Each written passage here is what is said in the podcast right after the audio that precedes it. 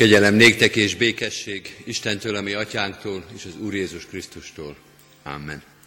Kedves testvérek, helyünket elfoglalva a 429. dicsérettel kezdjük KT magyarázatos istentiszteletünket. 429. dicséretünknek mind a négy verszakát énekeljük el. Az Úr én nékem hűséges vezérem, főpásztorom, csak őtet ösmerem. Mind a négy verszakot énekeljük, és majd csak az ige olvasásra álljunk fel ismét. márkámnak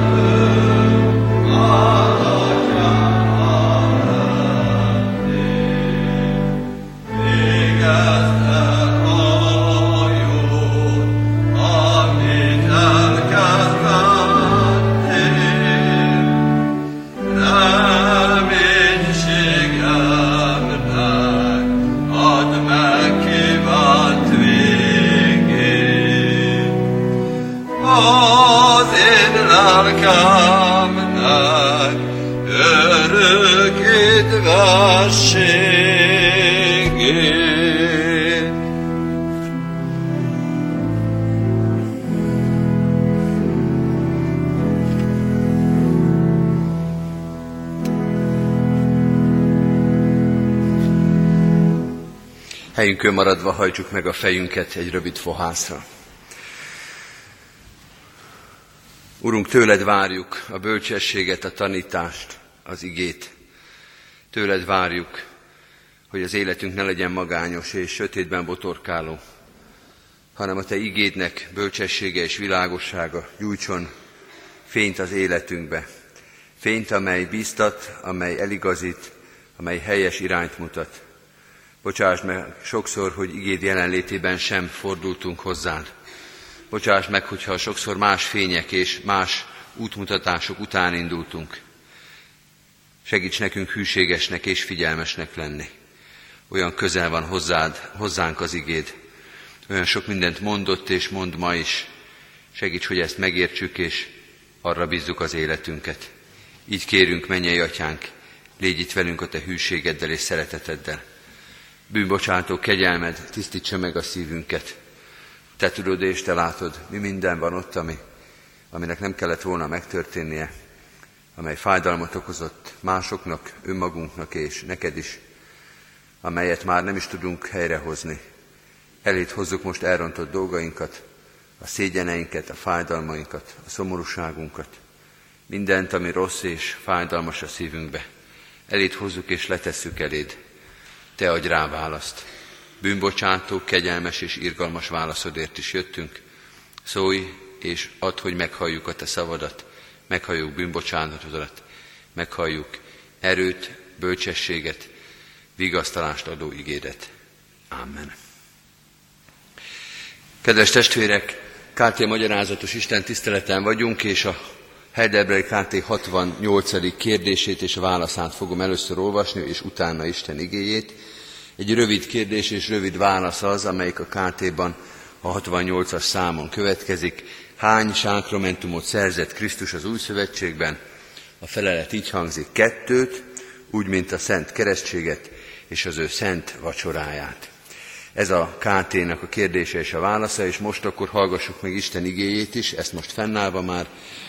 Először Máté evangéliumának a 28. részéből, majd a korintusi első levél 11. részéből két jól ismert igét. Máté evangéliumának a 28. részében, a 18. és 20. versben így szól Isten igéje. Jézus hozzájuk lépett és így szólt, nékem adatot minden hatalom menjen és földön. Menjetek el tehát, tegyetek tanítványá minden népet, megkeresztelve őket az atyának, a fiúnak és a szentéleknek nevében, tanítva őket, hogy megtartsák mindazt, amit én parancsoltam néktek, és íme én veletek vagyok minden napon a világ végezetéig.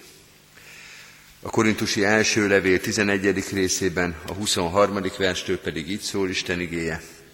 Én az Úrtól vettem, amit át is adtam néktek, hogy az Úr Jézus azon az éjszakán, amelyen elárultatott, vette a kenyeret, hálát adva megtörte, és ezt mondta, vegyétek, egyétek, ez az én testem, amely ti érettetek, megtöretik, ezt cselekedjétek az én emlékezetemre.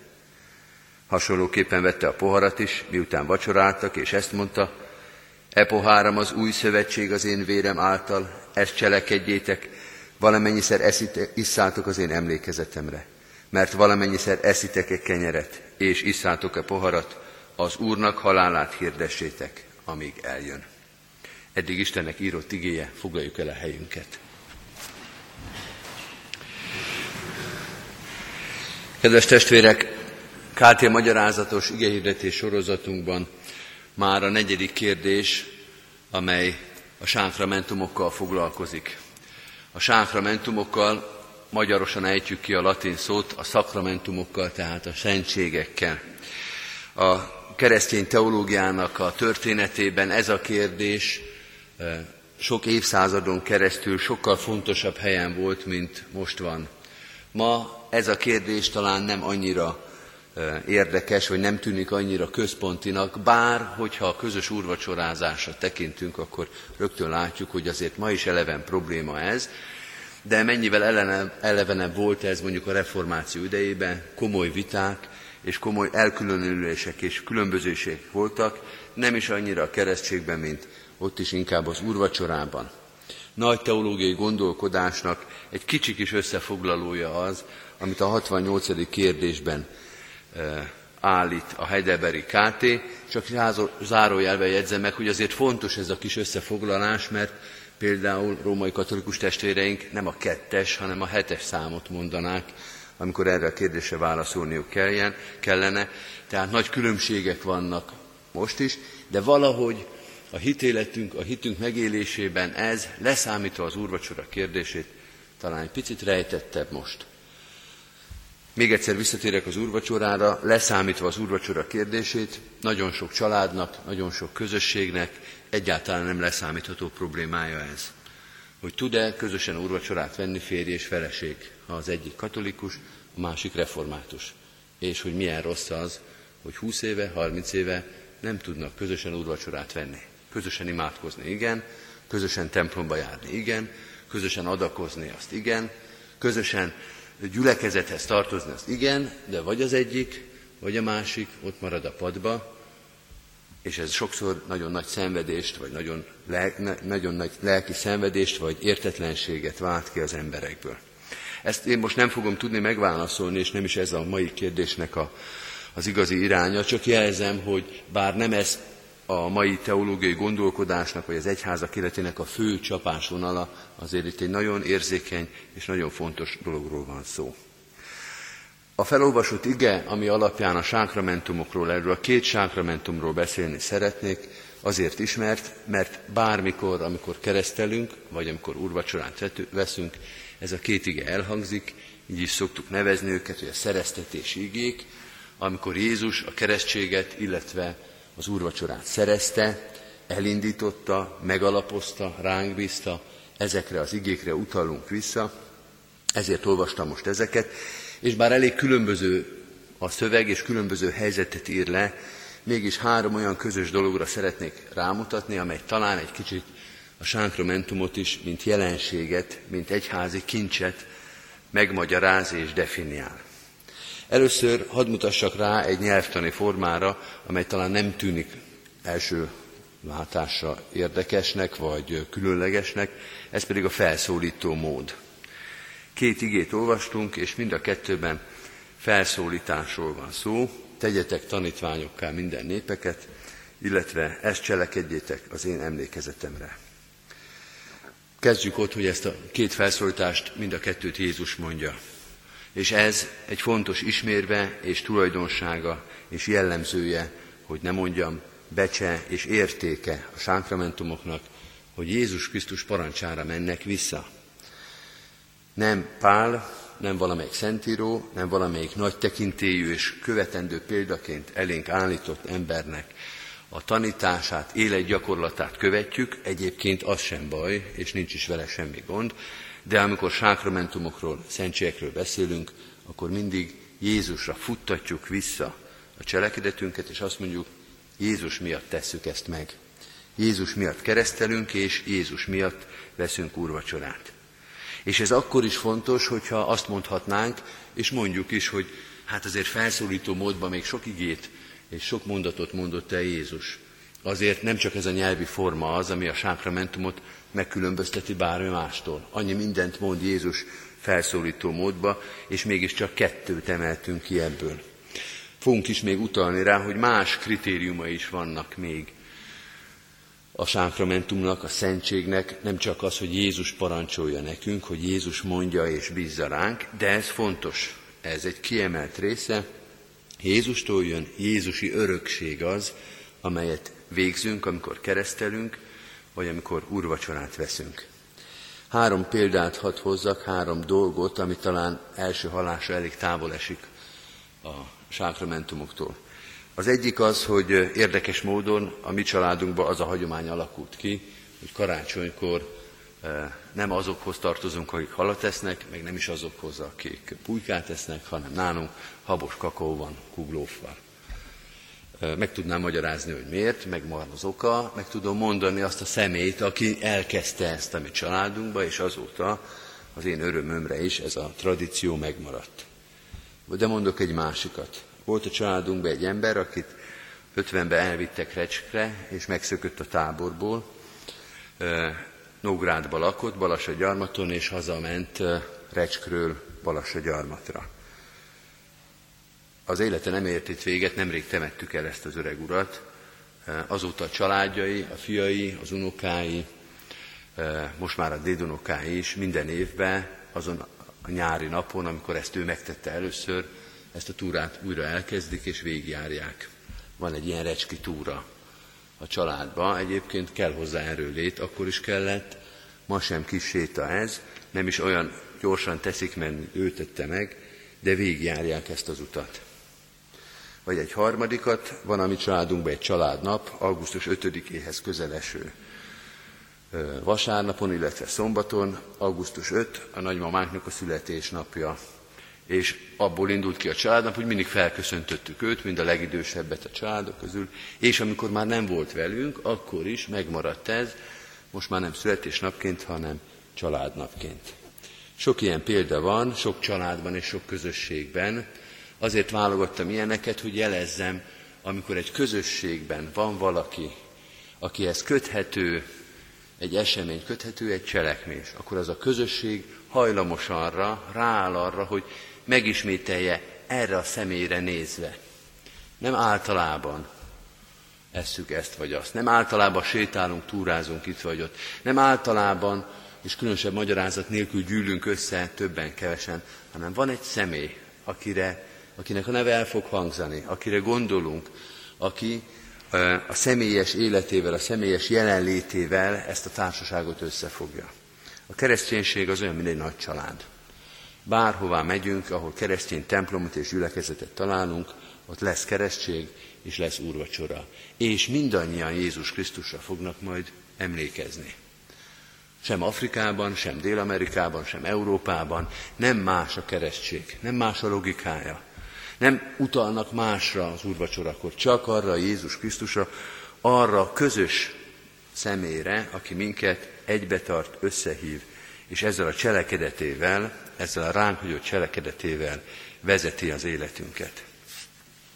Tehát az első dolog a felszólítás volt, a másik dolog, ami szűkíti a felszólító mondatoknak a körét, hogy a felszólításhoz, amit Jézus mond, egy cselekedet tartozik egy kicsit hivatalosabban vagy tudományosabban mondva, egy ritus, egy rituálé. Itt valamit cselekedni kell. Nem csak tanítani, nem csak érteni, nem csak elhinni és igaznak tartani kell valamit, hanem néha cselekedni kell. Ki kell hozni egy kisgyermeket, oda kell állni mögé, mondani kell valamit hangosan, hogy az egész gyülekezet hallani fogja, ki kell jönni, venni kell a kenyeret, venni kell a kejhet, megyünk körbe, látjuk a többieket, és megyünk mi is velük. A keresztség és az úrvacsora az cselekedet, amiben részt veszünk. És nem csak akkor, amikor minket keresztelnek, nem csak akkor, amikor szülőként odaállunk, vagy keresztszülőként a kisgyermek mögé, nem csak akkor, amikor a mi családunkból van a keresztség, és ha nem is állunk oda, de azért itt szoktunk ülni, hogy lássuk jól a keresztelést, hanem akkor is, amikor gyülekezeti tagként részt veszünk egy olyan kisgyermeknek a keresztelőjén, ahol sem a szülőket, sem a gyereket, sem a családot nem is ismerjük igazán. Sőt, tudjuk is, hogy nem is kecskemétiek, csak most a nagymama miatt most itt vannak, és mégis az ennek a gyülekezetnek az ünnepe. Zárójelbe jegyzem meg, ezért van az, hogy amint lehetett, és amennyire lehetett, az egyházak ragaszkodni szoktak azért, hogy most már nincsen otthon keresztelés, Tudjuk, hogy miért volt az otthon keresztelés, tudjuk, hogy mi volt annak a magyarázata, de ez elmúlt. És mindig kell mondani és tanítani a családoknak, hogy a keresztelés ez nem a család ünnepe csak, Nyilván neki is, és örülünk, hogyha a család itt van, és együtt vannak, és örülnek, de a keresztelés az egész gyülekezetnek a magánügye, pontosabban a, a belügye, a saját ügye, amiből nem jó a gyülekezetet kirekeszteni. Az egy csonka dolog, hogyha a, kereszt, a gyülekezet csak utólag megtudta, ja, egyébként valakit megkereszteltünk, higgyétek el nekünk, hogy rendben volt minden. Az a gyülekezetnek a saját ügye. És ugyanígy az úrvacsora is. Nem csak akkor veszünk úrvacsorát, amikor elindulunk a padból és kijövünk, hanem amikor bent ülünk a padba, talán nem veszünk valamiért úrvacsorát, vagy még nem veszünk úrvacsorát, mindig szoktam biztatni a konfirmandusokat, hogy csak jöjjenek el, üljenek úgy, hogy lássák az úrvacsorát. Nem sokára majd ők is fognak úrvacsorát lenni, lássák azt. Nehogy azt szokják meg, hogy aki nem vesz úrvacsorát, az kimegy a templomból. Nehogy ez a rossz példa ragadós legyen, és azt mondják, hogy ja, hát van a matiné, akik úrvacsorát vesznek, azok itt maradnak, de hát az Isten tiszteletnek tulajdonképpen vége. Az is úrvacsorázik, az is részt vesz az úrvacsorai közösségbe, aki nem tud kijönni az úrasztalához. Vagy azért, mert tegnap már vett, vagy más oka van, vagy még nem konfirmált, de a közösségnek ő is tagja. Vagy például emlékszem, egyszer volt az óvós, a Pálmácska óvodának egy Isten tisztelete, amin úrvacsora is volt. És uh, volt itt egy kis izgalom amiatt, hogy hát a gyerekek egyébként sem bírnak ki 10 percet se, mit fognak majd haszontalankodni, és még ráadásul úrvacsora is van. Milyen pek, hogy ezt összeszerveztük. Hát azt nem mondom, hogy olyan nagyon jók voltak a gyerekek, de mégis milyen jó volt, hogy ez így volt. Milyen jó egy óvodás gyereknek, amikor látja, hogy a két óvónője kimegy úrvacsorát venni. Mi is mindent el fogunk követni, és próbálunk majd nekik segíteni, de lehet, hogy ez a pillanat sokkal többet segített neki, és ha még a szüleit is látta, vagy látta volna, az is mennyit segített volna. Persze, hogy egy kicsit haszontalan, persze, hogy egy kicsit hosszú emiatt, de ő is része az úrvacsorai közösségnek, pedig hol van még a konfirmáció? Hol van még a megértés? Tehát még egyszer és röviden, a keresztség és az úrvacsora az egy olyan rituál, egy olyan alkalom, amelyen részt veszünk, akár a szó legszorosabb értelmében, akár a gyülekezet közösségében, és itt vagyunk. Van benne valami, amit át lehet élni. Az óvodás is át tudja élni. A konfirmandus is, aki még nem érti, és még csak most készül, ő is meg tudja ragadni már, átélhető. A Heidelberg KT 66. kérdésében, amikor rákérdez, hogy mi is a sákramentum, akkor azt mondja, hogy látható jelek és pecsétek. És itt a láthatón is hangsúly van. A jel és a pecsét is szép kép, nyilván amikor ez volt a kérdés és a felelet, akkor volt is szó erről néhány héttel ezelőtt. Itt most a láthatóra hadd tegyem a hangsúlyt, hogy olyan dolog, amit át lehet élni, nem csak egy elméleti tudás, hanem bele lehet kapaszkodni. Talán használjuk ezt a képet is. A sákramentumok azok kapaszkodók. Amikor megrodjan az ember lába, amikor megtántorodik, amikor nem tud tovább jutni, akkor kell, hogy valamibe bele tudjon kapaszkodni, és azt látni kell, azt meg kell tudni ragadni. Ott olyan elméleti igazságok kevéssé számítanak, amiben részt tud venni az ember. Olyan az sákramentum, mint amikor a hegymászoknál megy előttünk valaki, az a legügyesebb, az a legerősebb, az a legtapasztaltabb, aki kijelöli a pontokat, beveri a kampókat, a füleket oda teszi, hogy aztán majd a következők már arra tudjanak kapaszkodni. Vagy biztos sokan ismerjük most egyre több játszótéren vannak úgynevezett mászófalak, ahol egy deszka falon ilyen kis színes műanyag pontok vannak elhelyezve, amivel jó meg lehet kapaszkodni, meg a lábuját, lábát oda tudja tenni a gyermek. Így jelöli ki előttünk az utat, így ad kapaszkodót, így ad lehetőséget arra a játék elkészítője, hogy föl tudjon mászni a gyerek. Mert a puszta falon nem tudunk fölmászni.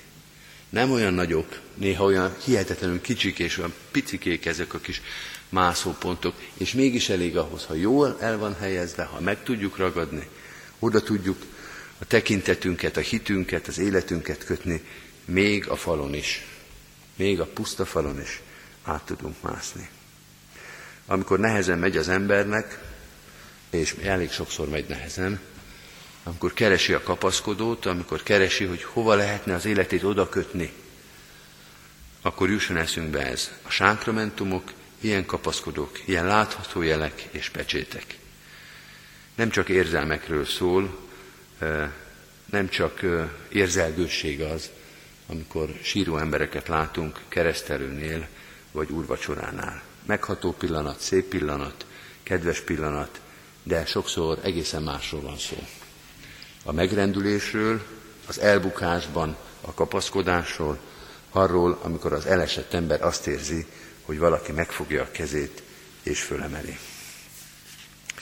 Jézusról szól, Jézustól jön, a sánkramentum látható, megragadható, kapaszkodó, és a harmadik dolog, ami ebben a két igében közös, és ami a sánkramentumnak szintén a lényegét adja, hogy ígéret tartozik hozzá. Még pontosabban Jézus Krisztus önmagát ígéri nekünk. Ez az én testem, ez az én vérem, veletek vagyok minden napon a világ végezetéig. A sánkramentum az nem csak emlékeztet minket Jézusra, nem arról szó, hogy Jézus régen mondott valamit, és azt még mindig meg megismételjük, és ez úgy átmelegíti a szívünket. Most egy kicsit gúnyolom ezt a dolgot, pedig ez is fontos dolog, a visszaemlékezés, de ennél többet mond Jézus. Mondja, én ott leszek, én jelen leszek benne. Ez a különbség a reformáció emlékünnepe és mondjuk az úrvacsora között. Egy fél mondattal nem mondanám, hogy nem érdemes megünnepelni október 31-ét, nem érdemes a kávészobrokat megkoszorúzni, virágot tenni, egy szépet énekelni. Ez mind nagyon fontos dolog. De micsoda különbség ahhoz képest, hogy Jézus azt mondja, hogy én veletek vagyok. Én ott vagyok, én adom a kezedbe a kenyeret és a bort. Én vagyok annak az asztalnak a házigazdája. A sánkramentum az nem egy kegyes emlékezés, zárójelben megint megjegyzem, ez is elhangzott a úrvacsora vitákba a 16. században, hogy tulajdonképpen egy emlékvacsora. Fölidézzük, visszaemlékszünk rá. Ehhez képest mi reformátusok is azt mondjuk, hogy Jézus reálisan jelen van az úrvacsorában. A titkok területére értünk, hogy hogyan van jelen, milyen módon, hogyan lehet ezt megragadni. Nagyon nehéz, de nem pusztán emlékezésre hív minket, hanem vele való közösségre. Jézustól jön, és Jézus jelenlétében adatik nekünk a sákramentum. Mindig velünk van, minden napon, ez igaz, pont a keresztelésnél olvassuk, én veletek vagyok minden napon a világ végezetéig, de a sákramentumban különösen, intenzíven, titokzatosan, de megtapasztalható módon. Kedves testvéreim, nem sokára jön a pünkösd, a következő úrvacsorai alkalom, és ebben az időszakban szinte minden hétvégén, minden vasárnapon keresztelő is olyan gyülekezetben élünk, amelyben a sákramentummal sokszor találkozunk. Szinte minden héten, és az úrvacsorával is minden hónapban. Minden hónapban van lehetőség átélni ezt. Hogy van valami, ami Jézustól jött, és íme 2013 nyarán itt van velünk, és azért fogunk most is úrvacsorát venni, azért fogunk örülni a konfirmandusok első úrvacsorájának, azért fogunk keresztelni gyermekeket vasárnapról vasárnapra, mert Jézus ezt ránk hagyta, Jézus ezt elvárja tőlünk, Jézus erbe az irányba indított minket. Jézus által lesz ez megcselekedve, ő lesz itt, ő az, aki a személyes jelenlétét ígéri, és kapaszkodóként szolgál nekünk, akár erősnek és sikeresnek, és ügyesnek érezzük magunkat, akár roskadozunk, akár fájdalmat vagy szomorúságot hordozunk. Adja az Isten, hogy minden egyes sánkramentum, szentség, keresztség és úrvacsora így erősítse a hitünket az örök életre, a Krisztus követésre. Amen. Helyünkön maradva hajtsuk meg a fejünket, és imádkozzunk. Urunk, bizony sokszor szükségünk van a megerősítésre, a biztatásra, a kapaszkodóra. Sokszor erőtlen és rogyadozó a hitünk.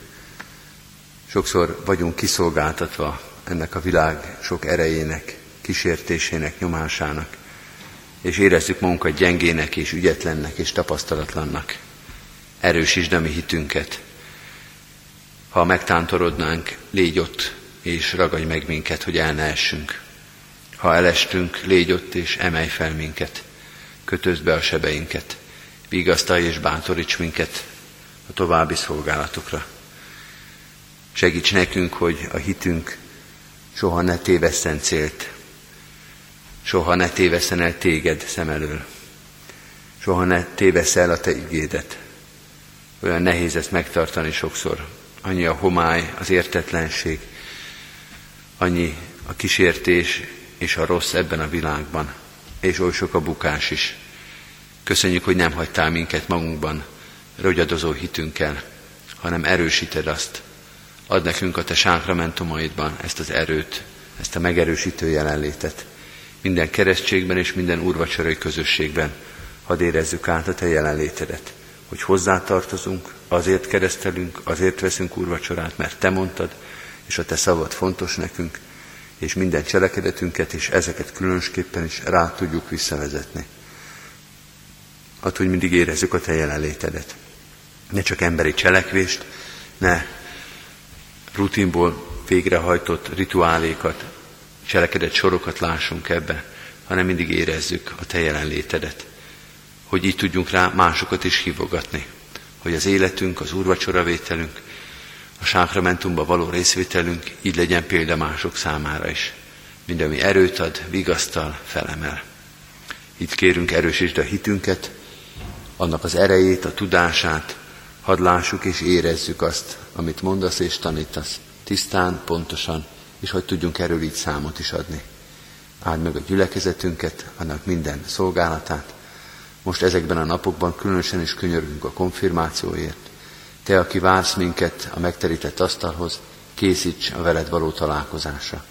Készítsd a gyermekeinket, a fiataljainkat, azokat a felnőtteket, akik így kezdtek el a te utajdon járni. Valamennyien arra szorulunk, azt kérjük és várjuk, hogy te segíts ebben a döntésben, ebben a lépésben. Áldásod, kegyelmed és szereteted erősítse a fogadalmat tévőket.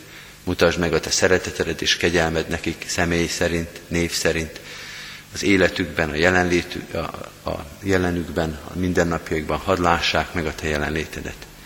Így áld meg a szolgálatainkat a szószéken, az iskolákban, öreg otthonainkban, minden alkalmon, amire lehetőséget adtál nekünk. Könyörgünk a keresztet hordozó testvéreinkért. Te, aki látod a szomorúságainkat, a félelmeinket, a bennünk és a körülöttünk lévő rosszat, gyógyítsd és tisztítsd az életünket. Segítsd a keresztet emelni, cipelni, akkor is, hogyha úgy érezzük, hogy nincs értelme, és nincs is már erőnk hozzá. Állj mellettünk ezekben a nehéz órákban. Könyörgünk a betegeinkért, a kórházban lévőkért, a megfáradtakért, Imádkozunk azokért, akiknek a szívében szorongás vagy félelem van. A gyászolóinkért, Urunk, akik koporsó mellett álltak meg az elmúlt héten is. Azokért, akik régi-régi gyászok terhet hordozzák évek után is. Te látod a fájdalmainkat, erősíts és vigasztalj minket ezekben a percekben. Imádkozunk a gyülekezet szolgáló közösségért, azokért, akik erőt és alkalmasságot kaptak, hogy mások felé szolgáljanak. Te adj az erőhöz, az alkalmassághoz alázatos és engedelmes szíveket.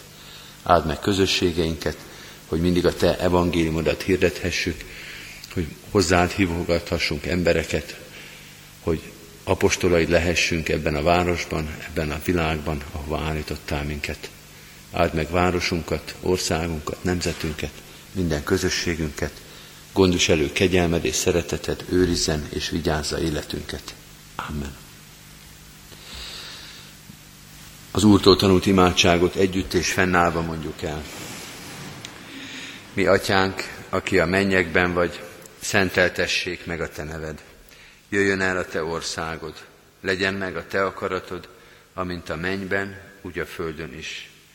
Minden napi kenyerünket add meg nékünk ma, és bocsásd meg védkeinket, miképpen mi is megbocsátunk az ellenünk védkezőknek. És ne vigy minket kísértésbe, de szabadíts meg a gonosztól, mert tiéd az ország, a hatalom és a dicsőség mindörökké. Amen. Mindezek után az Úr Jézus Krisztusnak kegyelme, Istennek, ami atyánknak szeretete, és a Szentilek Isten közössége legyen, és maradjon minnyájatokkal. Amen. Énekeljük most az áróénekünket, 455. dicséretünknek az első öt verszakát, és utána az utolsót, a kilencediket, tehát összesen hat verszakot, az első ötöt és a kilencediket. Testvérek, menjünk bátran, hamar leszáll az éj. thank you